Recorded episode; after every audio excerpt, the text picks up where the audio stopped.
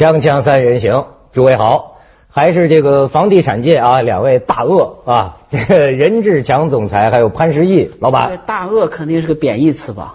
我以为都是好词儿呢。就说房地产发展商就行了。哦，是吗？我以为两条大鳄鱼 大鳄鱼打仗。那是吧啊昨天这个，其实我们作为裁判主持也发现一个呃任总的风采啊，嗯真是说话拦不住啊。他这个，所以潘石屹觉得很吃亏，主动要求说是上一回合算这个任志强赢了，嗯，认输吗？他是太能说了。嗯呃，每一个人的观点不一样了。嗯反正跟任总在自在那争论的过程中啊，包括写信讨论的过程中，还是能够从他学上一些东西。可是在有一些基本的观点，我跟他还是有分歧的。对，哎，我给你这么一铃他再拦不住了，你就摇铃，这是你发言的这个权利。你不说有一回这任总也是抢去话筒不撒手，最后改你当主持了吗？我记得好几次了，嗯。我记得上一次在中央台做一个节目，嗯。沈冰主持，嗯。沈冰好像腿是受伤了，嗯就坐下来，没小心让了任总把话筒抢跑了，抢跑了就不给了。沈冰跟我说说潘总，你能不能帮忙把话筒给我抢回来？所以我就抢回来了。从此以后呢，基本上要参加人比较多的节目的话，任总拿着话筒不撒手啊，都是我去抢过来的。他也比较习惯了。啊主要是他老想当主持人，啊啊！所以经常抢完话筒之后，现在我来主持。对，今天你们这局本来还是他叫板，怎么我觉得你一上来你在任总面前都怂了呢？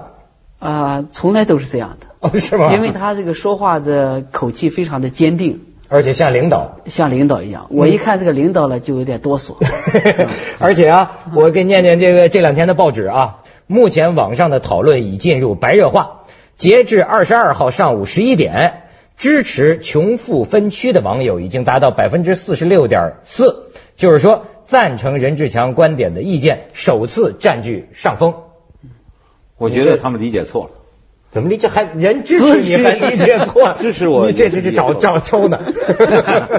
其实我的本意不是要有意识的人为的去做穷人和富人的分区，嗯而是认为在经济发展的过程中，必然会先建一部分好房子，先形成了一些部分富人区。我其实这两天看了你们俩的这个意见啊，我有一个感觉，就是任总的意见啊是这个呃看上去无情，呃实际上呢却有理，有他的道理。这小潘的这个意见啊是这个看上去无理啊，他实际上啊有情。嗯我觉得是不是就是说你小时候就农村孩子这个出身呐、他好像对你提这个穷人富人。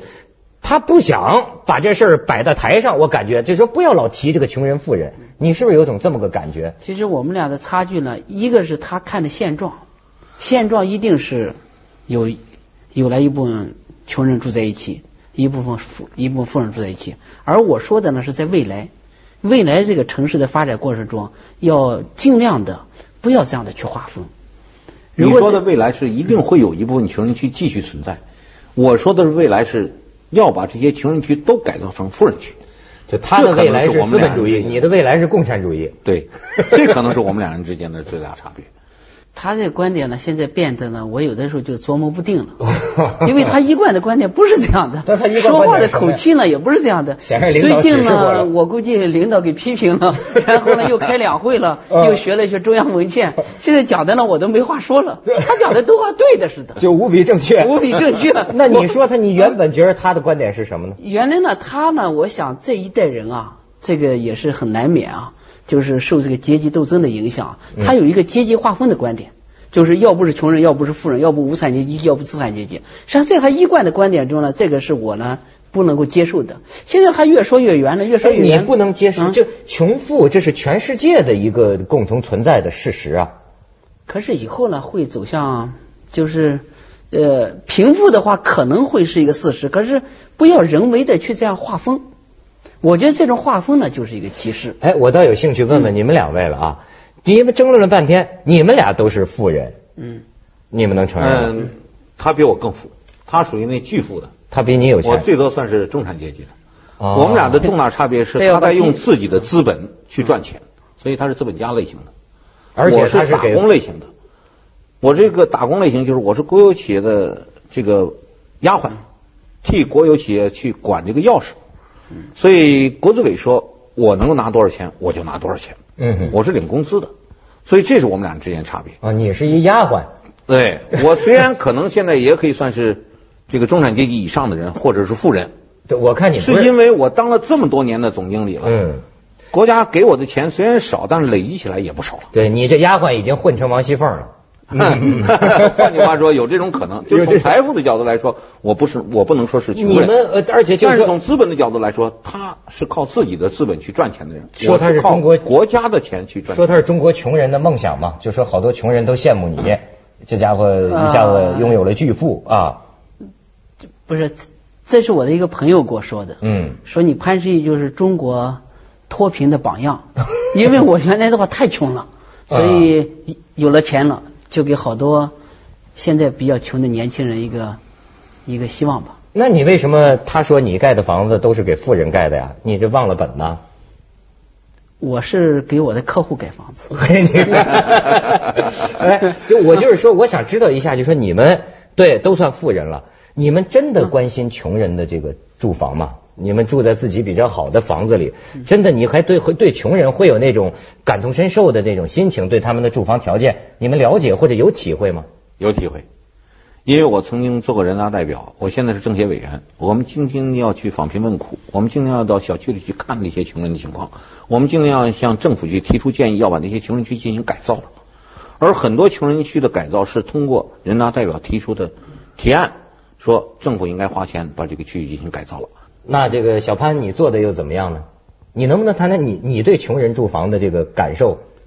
呃，穷人的生活可能不光是住房问题，嗯我是从甘肃的农村里面出来的，嗯，放羊娃。呃放牛吧。啊放放牛有区别吗？牛牛牛和羊羊还是有区别的。呃，我们的村长前天刚走，过来以后跟我说，我我们这个村子里人均收入呢是一年人均收入是一千块钱人民币，全世界最穷的国家，我搜索了一下排行榜下来，人均 GDP 最低的是五百美金，就是我们的村子还是非常穷的。所以呢，我还是从心里面的话，还是挺，还是挺你的村子已经比我所在的插队的村子要富多了。嗯我插队的地方，三十年以后我又回到插队的地方去看了一眼。嗯那么人均年收入只有四百元，嗯比他的可能还要低得多，就是确实需要解决穷人住房问题。要真说盖房子，小潘曾经过去在博客上写过一个，我们过去盖的中低收入家庭的住房，或者是说低标准的住房是很大的。我大概从开始做房地产到现在一千万左右的竣工量，一千万平米，大概有七百多万是这些中低档的房屋。真正我盖的高档的住宅大概不超过一百万平方米任。总，你停一下，我给你讲个故事好不好？啊好，好，摇铃啊，摇铃幺摇铃。零幺零幺零，我讲一个真实的故事。嗯。呃，去年我跟任总呢都从哈尔滨就开完亚洲博鳌论，呃，不是开完亚布力的会，对。我们呢就坐在一起，会议订的飞机票，我们坐在一起，然后一天飞机到了北京的话，就就呢落不下来，转了一个圈，任总看见这个北京城里面灯火通明的，感慨地说说小潘，还有两年时间我就退休了。说在北京灯火通明的，然后算了算，说我建了一千多万平方米的房子，然后呢，我就问他，我说你建的都是好房子、赖房子，嗯我就故意刺激他了。他想了想，好像是三千五百块钱以下的房子，算了算，建了百分之七八十，七八十的房子都是都是三千五百块钱以下的房子。我说任子，我说任总，快退休了，最后两年了，给北京留点好房子吧。你留的房子都是垃圾，你死了没多长时间，人家就扒了。然后呢，他就他我觉得还是听进去了。嗯一下来以后就跟媒体上说，我房地产发展商就要给富人建房子。哦，我估计是原来你是他这观点之母啊。哎，这个就是一个讨论了，我我呢不知道会有多大的影响。哎你任总在建的一千多平方米的房子里面，绝大多数房子都是中低收入家庭的，或者是说因为为什么说呢？但是相当觉得这不是个路，是吗？对，因为我过去盖的房子，我觉得现在不能再盖这种破房子了。比如说八零住一、八零住二这种标准图纸的房子非常破，现在看来确实应该把它扒掉了，不适合于这个超前的发展。那么现在我们希望我们盖的房子呢，应该适当的超前一点，否则你没过两年又要把它。你超前了，早晚也也不会变成低标准的吧？嗯、我们是希望它不变成低标准的。如果它继续变成低标准的，就是我盖房子的这个考虑就是，这个寿命周期本来我们说七十年的一块地的使用权，嗯可是我们盖的房子呢，到现在已经拆掉的大部分是八十年代左右盖的房子，甚至于九十年代盖的房子都拆掉了，就是因为它的标准太低了。那么这个地如果在七十年过程中，这个房屋寿寿命只有二十年，你要盖三次或三次、四次，那么实际上这些破房子累积起来钱，远比你现在盖一个好房子钱还多，而且它对国家财产是浪费。所以我们明显看到是我们的 GDP 增长速度很快，但我们没有多少存量，所以这个房子就没法进行梯次消费，它不能长期保存，所以百年以上建筑几乎没有，或者说除了故宫啊这种以外都很少。恰恰是因为这种为了仅仅满足于现在的低收入标准而盖房子的一种现象，最后造成是大量国家资产的浪费。啊所以我希望要先盖一些好房子，哪怕是富人先住进去，然后逐步的改造过程中，让更多的人住上好房子，而不能现在为了满足眼前的如果他说了要盖好房子，大家呢估计能够接受。嗯他就说我就得给富人盖房子，房地产发展商就是给富人盖房子的。他这话一说，当时我看网上是百分之九十的人反对，嗯。我估计百分之网上也有人说，说是说实话的最可恨的人。虽然你换了个词儿，但实际的意思还是这样。如果富起来的人不去买这些好房子，那么这个穷人是买不起这些好房子的。那么最后我们的经济怎么发展呢？你说的对呀、那你就说脸蛋上擦点擦点粉，好像你就变得是真的了。其实呢，实质还是这样。你一直在说你要为你的客户，嗯但是你的客户全是那些山西的大款，一提了现金就是六千多万对买你的房子，对吧？你的房子都是一万多块钱一平米，我大量的房子是三千块钱以下的房子，还有一千九百块钱、一千八百块钱的房子，所以这完全两个概念。不要，你是现在歧视了穷人和富人，又歧视山西人，你管他什么地方来的人呢？山西不要歧视煤矿业我我从来没歧视任何人，有行业歧视。我认为人是应该是平等的，嗯最主要平等是在机会平等上，而不是在结果平等上。我觉得就是因为新的改革形成得你觉得我觉得我说是说，嗯最关键的不能够这样一刀切的说，穷人就是素质低的，富人就是素质高的，这这也是不对的。或者也不能说这些富人呢全是坏人，是吧？全是贪污了、盗窃了这些人，我觉得也是不对的。嗯，行，谁犯了法的话，就让法律去制裁他，是吧？不能够说是带有这种倾向性的东西，对，但是会影响同问题是，好多富人他犯了法，法律到现在还没制裁他，他还住在豪宅里呢，而且一个人住好几套房子呢。迟早会有一天的。是吧？等着《锵锵三人行》广告之后见。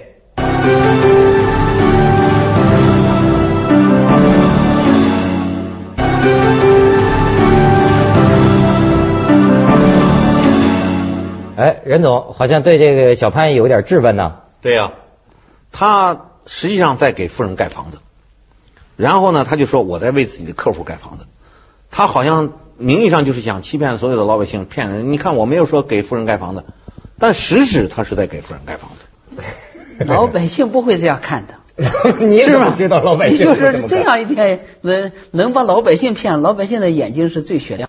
对呀、我呢现在说的穷人，你卖的房子都是比平均房价还要高，或者高一倍到两倍的房子。去年的平均平均房价是两万多块钱，那穷人买得起吗？嗯，嗯，所以你不要标榜自己说给穷人穷人盖房子，实际上你是在给富人盖房子。对，给他一说话机会。这个我没有觉得是错了，因为嗯文件上说的很清楚，就是中等收入以上的高收入者去买商品房。嗯我们理解他就是个富人你。现在说的这个穷人区、富人区啊，都是指的居住，而在我去年和前年建的房子，百分之八十的是写字楼和商铺。写字楼和商铺的价格肯定要比居住的价格高，而且写出字楼商铺的话，穷人可以可以进去，富人也可以进去。你前年卖的房子，大前年卖的房子，居住的房子也一样比平均房价高一倍多啊。傻了，傻了，傻了吗？所以说不能说你的你居住那个区域或者你建的房子是给穷人盖的。你我们现在觉得没必要去争论我的房子是给穷人还是富人盖的，政府或者说协议出让的土地，这种办法去解决穷人的住房问题。来来来来，在新建的房子里面，就就是在廉租屋经济适用房也应该跟商品房融合在一起。对呀、对我这就是我对你的，所以说我一直不太理解你说这个，就就是说所谓穷人区、富人区怎么能混居呢？怎么是是一种什么个样子呢？混居就是这地方可能住着一百户的富人，旁边呢住着三百户的穷人。那你那就需要你们房地产商这么来来建房子吗？我觉得可以这样建。它地价那么贵的地方，你在这儿建很便宜的房子吗？呃，地价呢大概能够占一半的成本吧，还有结构的费用啊、装修的费用啊、各种各样的费用，嗯还有户型的大和小嘛。哦，哎，再一个，户型的大和小和贫富没有关系。高档的房子里头有大户型和小户型，经济适用房里也有大户型和小户型。因为这样的话，它不表示贫富。嗯，我的家庭结构人人口结构多的时候，我就需要大一些。这个城市效率最高，效率最高那我问你，你你你你经常提到一些这个欧美的城市哈，你像呃他们的那些大城市，嗯就穷人区和富人区啊，是自然形成的，还是谁当初这么规划的？凡是混合的地方都非常好，凡是这些城市里面出了问题的地方，都是单一的穷人区或者单一的富人区，出了问题了。你美国呢，在最早的时候做过中国就没有这个问题。北京市政府就是为了怕形成这个历史上国外一些城市形成的穷人区，嗯所以现在采取的廉租房政策不是用我盖一大片房子，让所有的这个符合廉租房标准的家庭都住在一起，而是用的实物配租和贴息贴租。实物配租是政府插花的去买了一些二手房，嗯然后给这个廉租房的人居住。贴租呢，就是说我给你钱，让你去用这个租金去选择在不同的区域去居住。那么他可能在这个富人区的边上，嗯是吧？也可能或者是说，在这个这个新开发的小区的边上。他现在把我的信看明白了，我们的观点基本上一样了。怎么呢？一开始他的观点好像不是这样的观点，不 就是我穷人区和富人区要分开没有，我从来没说过我给他写信的出发点是你歪曲我的思想，是吧？就和媒体有一部分报道就是断章取义而歪曲了我的思想。我也是从媒体看的。我呃对呀，所以你是被传染，嗯是吧？我并不认为还练个什么劲儿呢？那我本来就没认为要建一个穷人区和富人区，而是在历史发展的过程中，经济发展的过程中，一定会先有一部分富人区出现。你想呢？你是从富人区出来的，他是从穷人区出来的，就相互之间不平等，会呢出现好多的偏见。实际上平等吗？实际上，人呢应该是平等的。但是也有人说明明不平等，为什么非要说的好像是平等？这个平等呢，不光是说呃，不能够只看说是他是一个富人，他就高高在上，素质就高；他是个穷人，他就素质低。他就是一个穷人，他可能思想境界高，是吧？知识高，是吧他他他可能尽管非常穷，他呢愿意帮助别人，你也应该受到尊重。所以从这个人格跟人品上来说的话，不能够因为说是我是富人区出来的，我有钱，我就如何如何跟别人不一样。这。个演绎。对，嗯，其和这个实实是有际说这个是没有关系的。呃这个可能你你完全是在演绎，不是你的观点，对，不是我观点。可是呢，一你把不是我的观点东西非要放在有一我讨论，部分人不是强加于这样我吗？的观？点，是这样的观点。对对对，我我今天还 看着街上挂那牌子，三月五号学雷锋嘛，嗯。雷锋是穷人嘛，很受人尊重啊。嗯，雷锋不能算是穷人，雷 啊，雷锋都不算穷人。雷锋是国家配给制制度下的人，嗯，所以他不需要自己去经营去挣钱，嗯，是吧？这是这个当兵的是供给制的一种，所以他义务劳动就行哎，了。对，他是义务，本来就是义务兵。锵锵三人行，广告之后见。